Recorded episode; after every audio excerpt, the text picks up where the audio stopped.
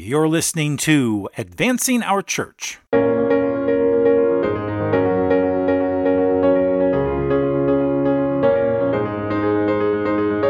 Welcome to Advancing Our Church, a Changing Our World podcast about Catholic stewardship, leadership, and advancement. And I'm your host, Jim Friend. Well, welcome back, everyone, and thanks for downloading the show today. Do you ever feel like your calendar is so full that you literally could not put another meeting in Outlook or it would just crash? That's kind of how my calendar was this past week. It was literally one of those weeks where I have no idea how it happened, but I hit all my marks, I met all my deadlines, and we got everything done, including getting this podcast out on time. But one of the things that I haven't been good at doing lately, to be honest, is to exercise.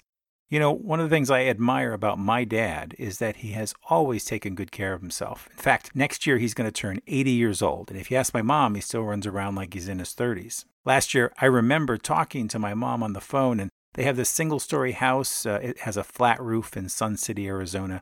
And dad was on the roof putting down some tar. I mean, here he is, 78 years old, on the roof of their house, working like he's in his 30s. It drove my mom nuts, but God bless him, he's my hero and my inspiration. Not to get on the roof. I have a two story house that does not have a flat roof, and I'd probably fall off and die. But more to the point, to get back on the treadmill and keep trying. I don't know about you, but my calendar is never going to be empty.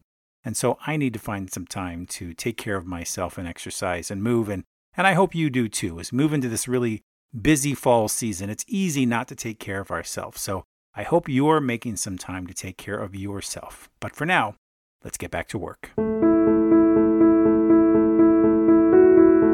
This week, I had the opportunity to talk with Dan Cellucci via Zoom. Dan is the CEO of the Catholic Leadership Institute, and I just want to apologize ahead of time because we had a little bit of feedback on Zoom. We tried to clean it up, but you still might hear a little bit of feedback. And so it's not you, you're not hearing voices, not yet anyway. But Dan is a tremendous resource to the church with extensive experience with leadership at all levels. And it was really an honor to have him on the show. We talked about ways to engage parishioners and really answer the big question will people be coming back to church?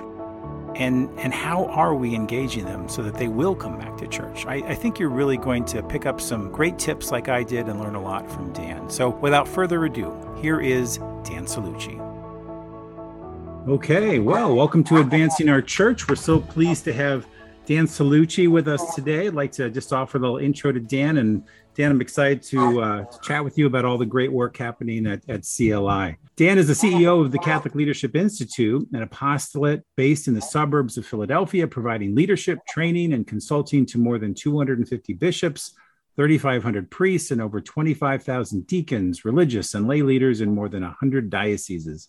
Dan has served with CLI for almost 17 years. Prior to his election as CEO, Dan served as Senior Vice President for the Catholic Leadership Institute, working as the primary liaison with bishops and overseeing the apostolate's marketing and services. Dan is a sought after advisor, consultant, and presenter for the church. And Dan is a native of Philadelphia, but most importantly, he and his wife, Tricia, are the proud parents of four children. Dan, welcome to the podcast. Thanks so much, Jim. Thanks. It's a great honor to be here. Appreciate it uh, great to chat with you and uh, always great to meet a, a fellow Philadelphian. I, I, I live in Allentown, but I've been down to Philly so much. I feel like I've adopted that. As we'll take you. We our reach is far. We'll we'll we'll welcome anybody who wants to be a part. it's always neat to meet someone like yourself who has also kind of been called to ministry you know through most of your career right? Yeah. I mean it's been uh, it's been i saw you you did a brief stint at Neumann College uh, i saw and then you you've been at cli for quite a long time. How did you find your path into ministry? Yeah so uh, great question and actually my my path to cli even started before that. I was the i was the apostolate's first summer intern if you can imagine and so really I was involved. I, am born and raised here in Philadelphia, and um, was really involved in community service as a high school student, uh, and that was connected through the Archdiocesan Office of Youth and Young Adults at the time. And so, um, when I was uh, I graduated from high school, I went to the University of Richmond, and my first summer back in Philadelphia, the youth office called and asked if I would help kind of be a student leader on a retreat that I had gone on as a high school student. And they said, you know, we'll, we'll pay a few bucks over the summer. And they said, also, this guy, Tim Flanagan, is looking for a summer intern. He just started this thing called Catholic Leadership Institute. They're getting some office space at that time out of the youth office. So I was like, yeah, sure. I, you know, I, I was looking for something to do that summer and I met yeah. Tim uh, and Matt, our, our former CEO, and I, uh, I just really fell in love with the mission. I fell in love with the church, honestly, summer. I'd been born and raised Catholic, had been active even really, but I just found a, a real deep sense of calling that that first summer. And so I stayed in touch with Tim and Matt. And then uh, shortly after I graduated, as you mentioned, I work at Neumann College. And then they got a grant to bring on another full time employee. And so they they offered it to me, and and that's where I've been ever since. So it's been uh, just a great ride, a great blessing for me personally to kind of be able to grow in my faith, to understand the church, to see her in so many different parts of our country and our world and to just understand kind of that communion that we share as as members of this beautiful church. So it's been a great blessing for me I've gotten to know CLI a little bit over the years. I've, I've been a, a fan of yours for a long time, you and, and CLI, and I've I gotten to know Tim a little bit. But I'll bet our listeners would love to hear a little bit about how CLI got got was got started by Tim, because I don't believe Tim came from a ministerial background. He was no, not a furthest thing from it. I mean, he yeah. again lifelong Catholic, but he was a just a huge leader in the financial services industry, just sought after general agent and, and business leader and wisdom figure, moved around the country a lot. And, and actually got kind of interesting story for many people I'm sure listening who are active in their church. Tim was living in Denver at a time. He signed up at a new parish, said he wanted to get involved. Nobody called him. then moved to Kansas, signed up for a parish. Nobody called him. And he moved to Philadelphia actually. And registered in a parish, and lo and behold, somebody called him back. And that started his involvement. He was a lector, a Eucharistic minister, and then he went to uh, the Church Ministry Institute in Philadelphia, which was kind of a program at that time run out of the seminary for lay leaders. And he just again got a sense like, oh gosh, maybe God's calling me. So he, uh, like you, Jim, he started to discern the the diaconate and thinking maybe that's where the Lord was calling him. He had always loved leadership and professional development and had seen the value of it in the corporate world and how much money and time was being invested in developing human potential. Had seen it in the military, all these different areas, and could not understand why it wasn't more present in the Catholic Church. So he went on this Fortune 500 leadership retreat for business executives out in New Mexico and literally was riding a horse, was thrown off that horse, and was lying there and just felt this sense of calling St. Paul to bring the best in leadership development to the Catholic Church. So he wrote out that mission statement on that retreat the next day, came back, told his wife, like, I got to kind of pursue this.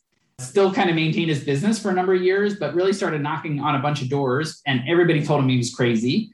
And then finally, he met a priest of Philadelphia, Father Chuck Pfeffer, who has passed away early uh, in his 50s. But he said, you know, I believe in what you're you're talking about, Tim. And if you help me build young adult leaders here in Philadelphia, I'll help you kind of navigate the church. And so they formed a partnership. And the first 10 years, that's how I got involved. I really focused on building young adult leaders here in the Philadelphia area. And then uh, the second 10 years, we kind of looked around and said, where is the biggest hunger for leadership development? And it was our priest saying, hey, look, you know, I got a lot of great formation in the seminary, but very little of it was toward this leadership office that I'm called to. So we we had 10 years of really just developing and offering this program, Good Leaders, Good Shepherds, that has taken us to over 100 dioceses, as you mentioned. Mm-hmm. The last 10 years has been spent kind of going even further with that, with some consulting services, some research on parish life. Uh, so yeah, it's been a, a wild ride, and t- but it started with a wild ride on a horse uh, with Tim uh, all those years ago. Yeah. Well, what a tremendous gift that he's given the church too. And you think about how long has it been? Has it been 20 or 20 years, right? We, we literally just celebrated 30 years in July. So oh, we're 30 years. My goodness. 30, wow. 30 years, July 4th. Yeah. I mean, Tim, you know, when you talk about those leaders in the church that I think have, you know, like saint quality, I think Tim's, I think what makes him special as a founder is his humility many people might know about CLI. They actually might not know about Tim. And I think that's part of his his beauty is that he mm-hmm. was has always been about investing in other people, has certainly been a mentor um, and great gift in my life. But he's just always looking to kind of get people to where God's calling them to be and really at no personal gain. And so that's been a great blessing to CLI, but I think, as you said, a great blessing to the church. Absolutely you, you talked about a whirlwind and of course we've been in a whirlwind for the last 17 or 18 months so far. And you know in, in preparing for the interview I, I, was looking at some of the talks that you've given you know as ceo and as on behalf of the leadership institute. You gave an amazing talk back in december on the osv talks about what happens if people don't come back to church. You just that that question just kind of rung in the air. You said uh, you know you asked a simple question what if people don't come back? I was curious I, am sure you got some great feedback on that talk. yeah, I mean, I think uh, you know, as I mentioned a couple times, you know, I was that talk was to me. yes. from me, but it was to me because you know you do so much work in the church, and you. I, I, don't know about you, Jim. I mean, you you, you had extensive ministry in the church, and, and but I, as soon as you know the first weekend when things were shutting down, I said, "This is this is a problem." I mean, like yeah. my my stomach like dropped. Yeah and because because what we've been doing especially in the last you know eight or nine years has been studying a lot of what's going on on parish life like really at a granular level what are our people who are in the pews? I'm not even talking about you know the 60 or 70 percent who are not. Right. But in the pews? What are their practices or beliefs? And and we're making we were making before covid a lot of assumptions about where people were. And, and so when that happened i said this is not going to be a good thing. And it was on my heart and and on my mind and i was blessed that offered me the opportunity, but I wanted to put it out there. And, and I always try to look at, you know, what's the opportunity? What's God kind of putting in front of us? And, and yeah. is God in this? That's really in the possibility, the possibility to look at our own life, the possibility to look at our parishes and to say, okay, this is hard, this is challenging, but anything in our faith that is worthwhile, as we know from the cross, is those things is hard and challenging. Mm-hmm. And so what is before us is is very much can be devastating, but it also can be an opportunity to, for self reflection and for innovation and for possibility and for thinking differently. And so I just it really has been right. I mean, and you made that point a couple times in the talk. And look at what we accomplished in such a short period of time. Yeah. Getting masses live streamed, getting collections, more parishes doing online collections than ever before. I mean, yes. that would have taken decades more. And, and it really shows you that people, first of all, it shows their, their love, I think, for the church and their commitment to it but it also shows you what we're capable of when we're right. really pressed to make something happen like this. I, I think the last point, you, and certainly I agree with the love and, and connection, but I think the last point is the one that's most instructive because in our, you know, we're talking about leadership training, we're trying to change behavior, and, and we wrestle all the time and try to help our leaders wrestle with assume, what we call assumed constraints, right? I can, mm-hmm. can't do that. We'll never find the people who would be willing to do that we don't have the ability to do that. We, we don't understand technology. I don't like email. I, I've never recorded a video of myself, right? All these kind of things that are not necessarily untrue, but but are kind of keeping us stuck in a certain place. And I think this unlocked a lot of those, right? I mean, I talked to so many pastors who were, you know, allergic to social media beforehand, mm-hmm. sometimes for a good reason, right? Right. But it was like they pushed themselves uh, to do that. And that was for the good, I think. You know, I think this whole idea of what we're capable for, I think we just have scratched the surface. And I hope lose that sense as, you know, we start to maybe be able to do some things that we were used to doing. I think we still have a lot more potential that we're not realizing. It kind of goes back to the thought of well, when people come back, or we, you know, people people have this sense of I want things to go back to the way they were. And you know, we know that if we go back to the way we were working our way out of business, I mean, uh, maybe that's a, an over exaggeration. No, I don't. I don't think it is. it's a Christian faith. We've been around for two thousand years. However, I mean, when you're looking at two thirds of most parishes half empty or whatever, it, it's crazy.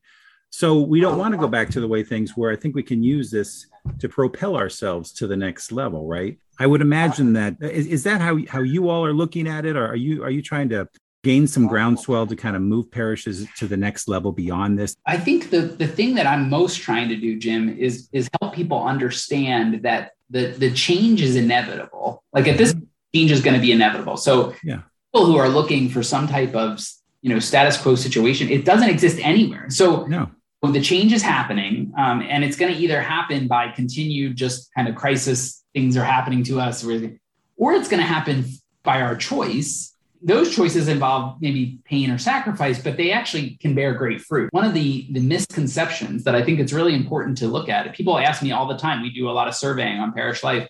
We did it before the pandemic we're doing it during the pandemic. Must be a big difference. Well i'll tell you there is difference. The, the parishes, there's a winnowing effect. So parishes that are express are are making great effort to be in relationship with people, to be highly communicative, to try to engage people in creative ways, to do things they never and try things that they never tried before. Their parishioners are responding to that. So parishes that were displaying that are displaying more of that and are being rewarded in the minds of their parishioners Conversely, parishes that were not able to communicate and didn't try to, to figure out a better way during the pandemic just kind of relied on people showing up, weren't trying to kind of speak into people's lives. They're falling and falling fast. And so yeah. both involve change, right?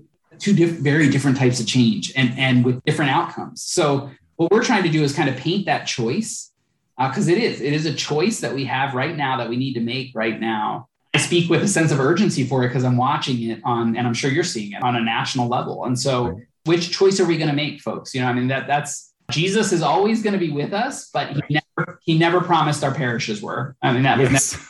the deal. So um, so we we have a choice to make here, and and I think it's it's one that every individual Catholic has to make. How you know how willing are we to get uncomfortable, to take some risks, to do things we've never done before, to be open to some things that we've never tried before in our parishes. Mm-hmm.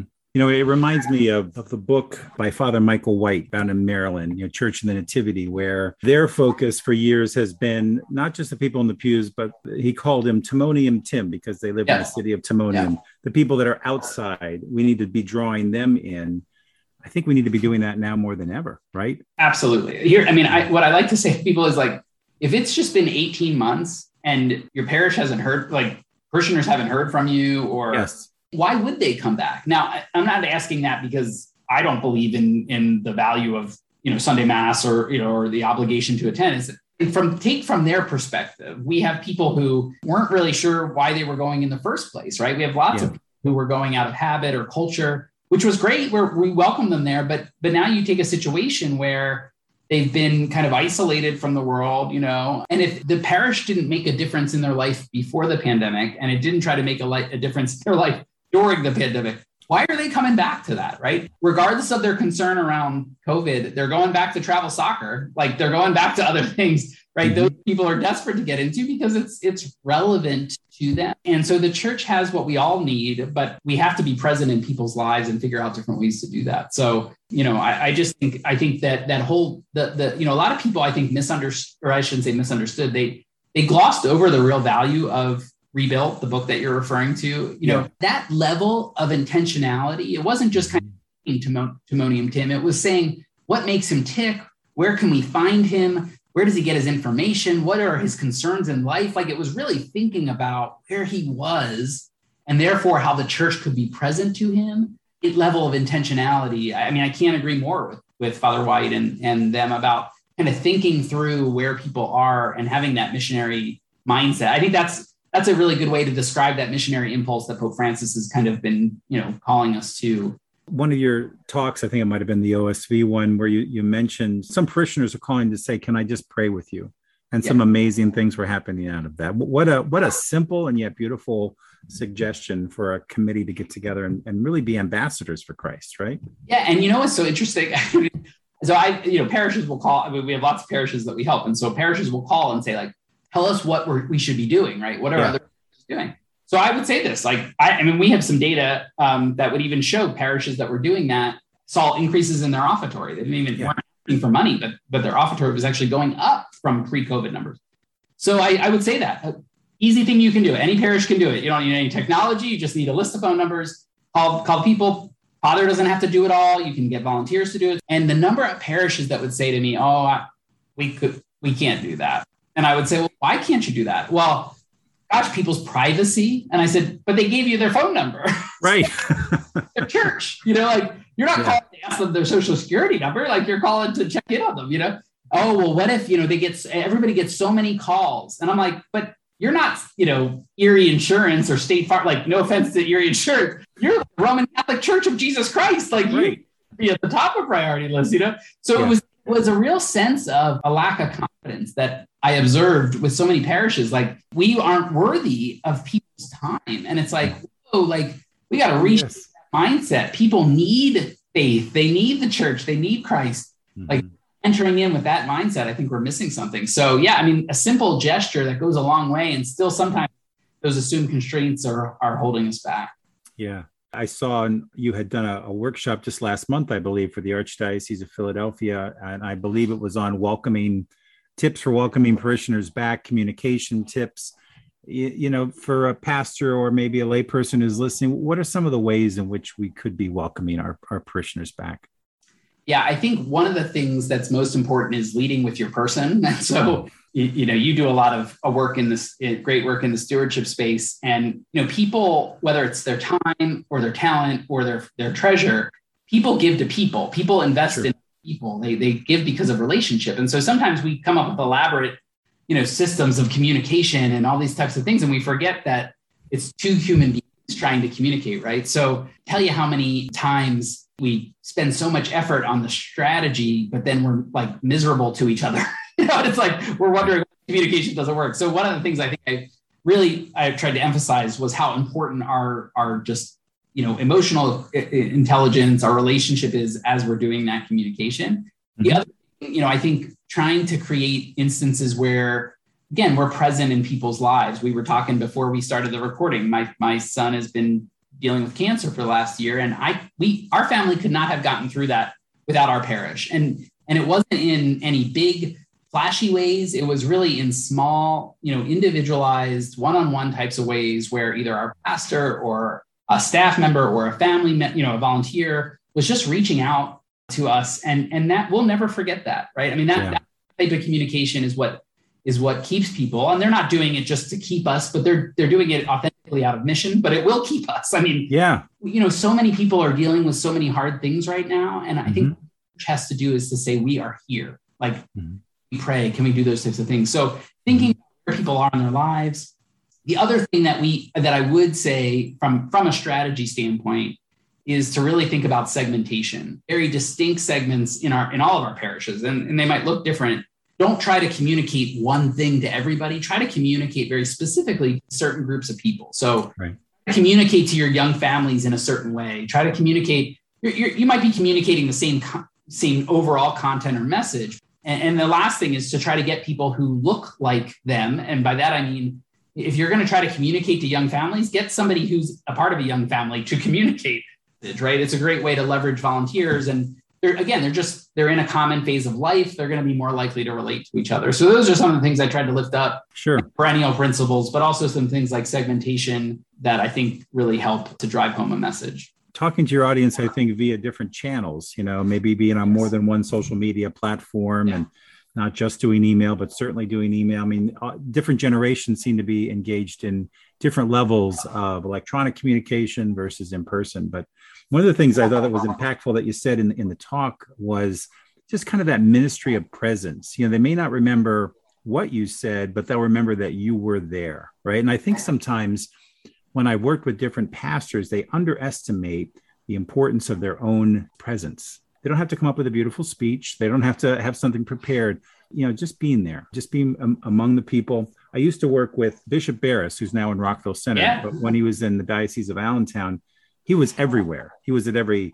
basketball game. He was at every, you know, CYO event. He'd, you know, work the stands with the parents. And it wasn't that he had a huge message. It was just being present. I talk with people said, I, I never met some of the other bishops, but I've met this bishop like four times in the last year. Like he's just always there. We actually have some data, Jim, on this that a parishioner in the United States is 11 times 11 times more likely to recommend their parish if they're likely to recommend their pastor. Hmm. Looked at, we've obviously studied that because that's a huge, I mean, yeah. right? I mean, 11 times. It's really about, you know, that presence is so important. So we looked at that and we kind of looked at, well, what are some of the qualities of, of. Guys who, who are really, and without a doubt, their presence yeah.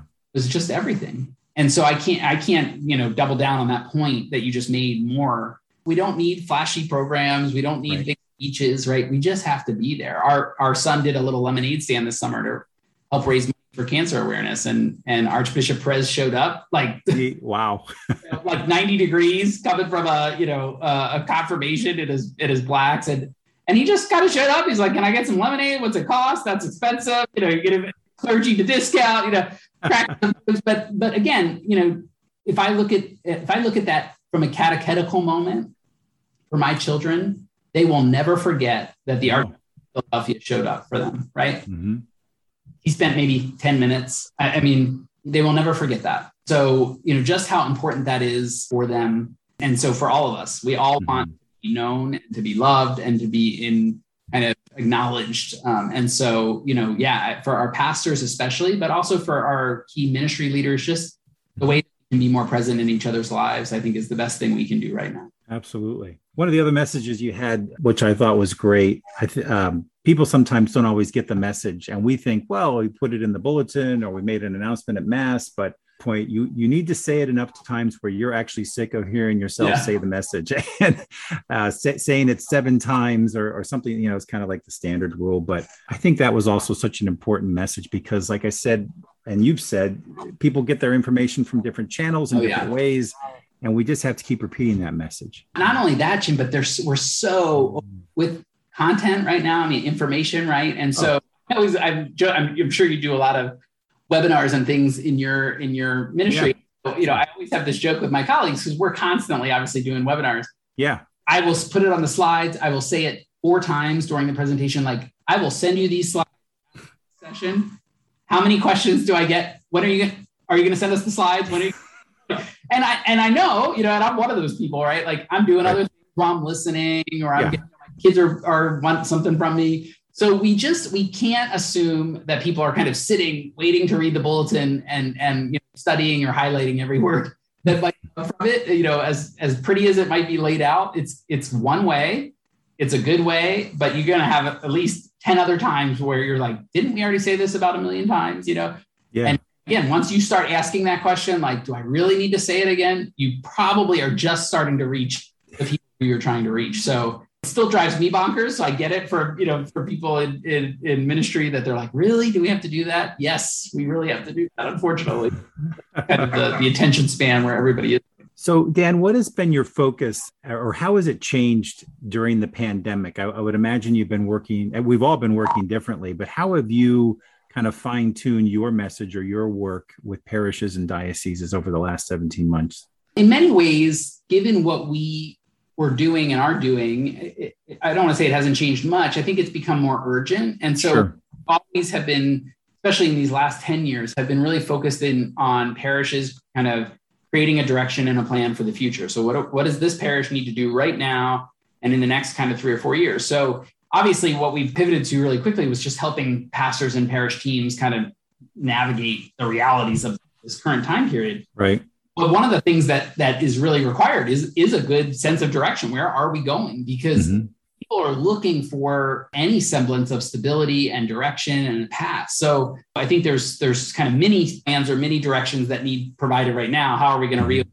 How are we going to reopen school? All those mm-hmm. different things that are really urgent and on the the minds and hearts of our of our leaders. But I think we can't lose sight of the longer term. Like, what are we trying to build for? Mm-hmm our communities and let's not lose that here. In fact that sense of future is really what is going to give people motivation to kind of keep going to stay involved is, is like let's let's keep our eyes on the prize. So um, that's always kind of been a part of what we've done. We've really tried to kind of double down on that. The other piece that has become more pronounced in the osv talk was a big part of that is is people being a lot more interested thankfully in what is working how can we share best practices you know what what are other parishes doing. So we're just blessed to have a really big database of parishes that are doing great things. And so, you know, our ability to try to mine that and and connect people, I think greater focus over these last 18 months for sure. Mm-hmm. And how do you work with dioceses or parishes? Do they engage you uh, as a consultant individually, or do you generally work with a with an entire diocese? Or how how does that work for you? Yeah, I would say by and large, Jim, our partnerships are on the diocesan level, and they sure. are uh, really diverse. So we have some some partnerships with dioceses where we're doing you know some ongoing formation for their priests, like in in Allentown or other different places. And so usually that's just something that we form, you know, working with the bishop and his team at the diocese, and then could be for parish leaders, it could be for priests, whatever it might be. We also have a number of pretty exciting uh, national pilots going on. And so we've received grants from the Lilly Endowment and from other really generous Catholics to actually find partners who partner dioceses who want to participate in, in any places like parish renewal or helping our priests, uh, you know, be the best that they can be from a leadership standpoint. So we have um, like this year, for example, six dioceses that are a part of a national pilot. Again, all those funds are kind of put forward, and we're, we're just finding people who want to kind of uh, partner with us. So Uh, and then we do have, a, I would say, probably about you know every year about 50 parishes or so that just kind of contact us individually and want to do something on a training or you know planning front, and we're happy to do that too. So multiple different ways, but mostly at the diocesan level.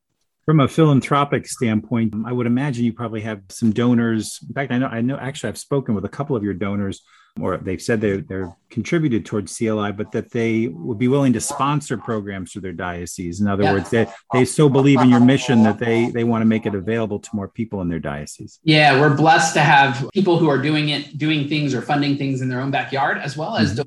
who are, we've been blessed in the last couple years to really receive some very transformational gifts mm. That are for us to kind of find dioceses in need, not even in their backyard, but they're kind of giving us the blessing of their trust to partner with bishops who maybe don't have the resources in their own diocese or donors in their own diocese who could do that. And so helping us reach a lot of mission dioceses in the US and, and even uh, we're working with a diocese in Haiti right now, actually. And that's all made possible by just really beautiful women and men with just huge, generous hearts and a heart for the church. Mm-hmm.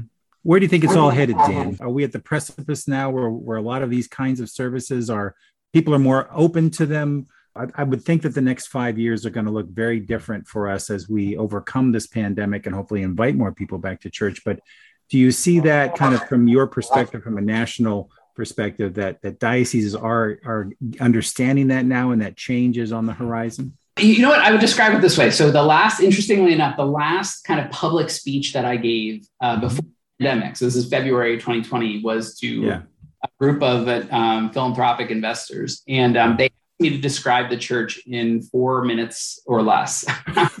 okay, good. That's a good. That's good fun. Luck. so this is how I described it. Uh, yeah. Again, on the, the view that I am blessed to have. I said it's like we're sitting on a beach and there's a giant tsunami approaching, and some of us on the beach building our sandcastles don't know that it's coming. Just going about life the way we've always been going about. I think there's some parishes and dioceses that are doing that. you know, we'll get back to normal. We're just kind of kind of keep plugging away. I think there's some of us who are kind of turned and seen it, trying to outrun it, can't really outrun it, uh, but we're going to try to run as hard as we can, doing what we kind of usually do. Mm-hmm. Um, and I, I think that's going to be difficult. I think there's some who, frankly, and this is, I think, the smallest population, gratefully, but I think there's some who put their arms up and said, like, all right, it's over. You know, take me. Take me.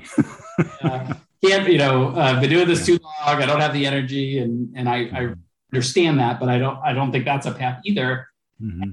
I think there's some of us, and I'm hopefully trying to be one of them, who's like going to try to surf it, you know. And I think we can. I, I I've seen parishes uh, that have and are, and so, but you know, surfing's hard. Uh, surfing big waves harder, but the waves come in. When we look at where we were before the pandemic, we were approaching this this seismic generational shift in our country. I mean, with Gen X in, in between there, that was going to always happen. And it's now it's happening faster. And that that's going to affect the way we do things. So again, change is inevitable. And the question is, are we gonna are we gonna try to surf the wave? And so I think I hope and what we're trying to do is encourage as many people as possible, even if you have never picked up a surfboard, like let's give it a try because uh, it's going to be better. And, and God just asks us to be faithful. He doesn't ask us to be successful. And so, you know, I think faithfulness looks like surfing. it's going to be a wild ride, I think, but let's, uh, let's try to do it as best as we can. Absolutely. Well, Dan, I, I just want to thank you for being on our show today. This has been just tremendous. Where can people find you? Oh gosh, well, thank you. Thanks for thanks for doing this, and and because it's to listen to other conversations that you've had and feel privileged to be one of them. Our web address is catholicleaders.org, the best place uh, to find out everything about what we're doing and get in contact with any of our great teams. So catholicleaders.org. And thank you for your good work for the church as well. Oh, thanks, Dan. It's been a pleasure. God bless. God bless you. Thanks.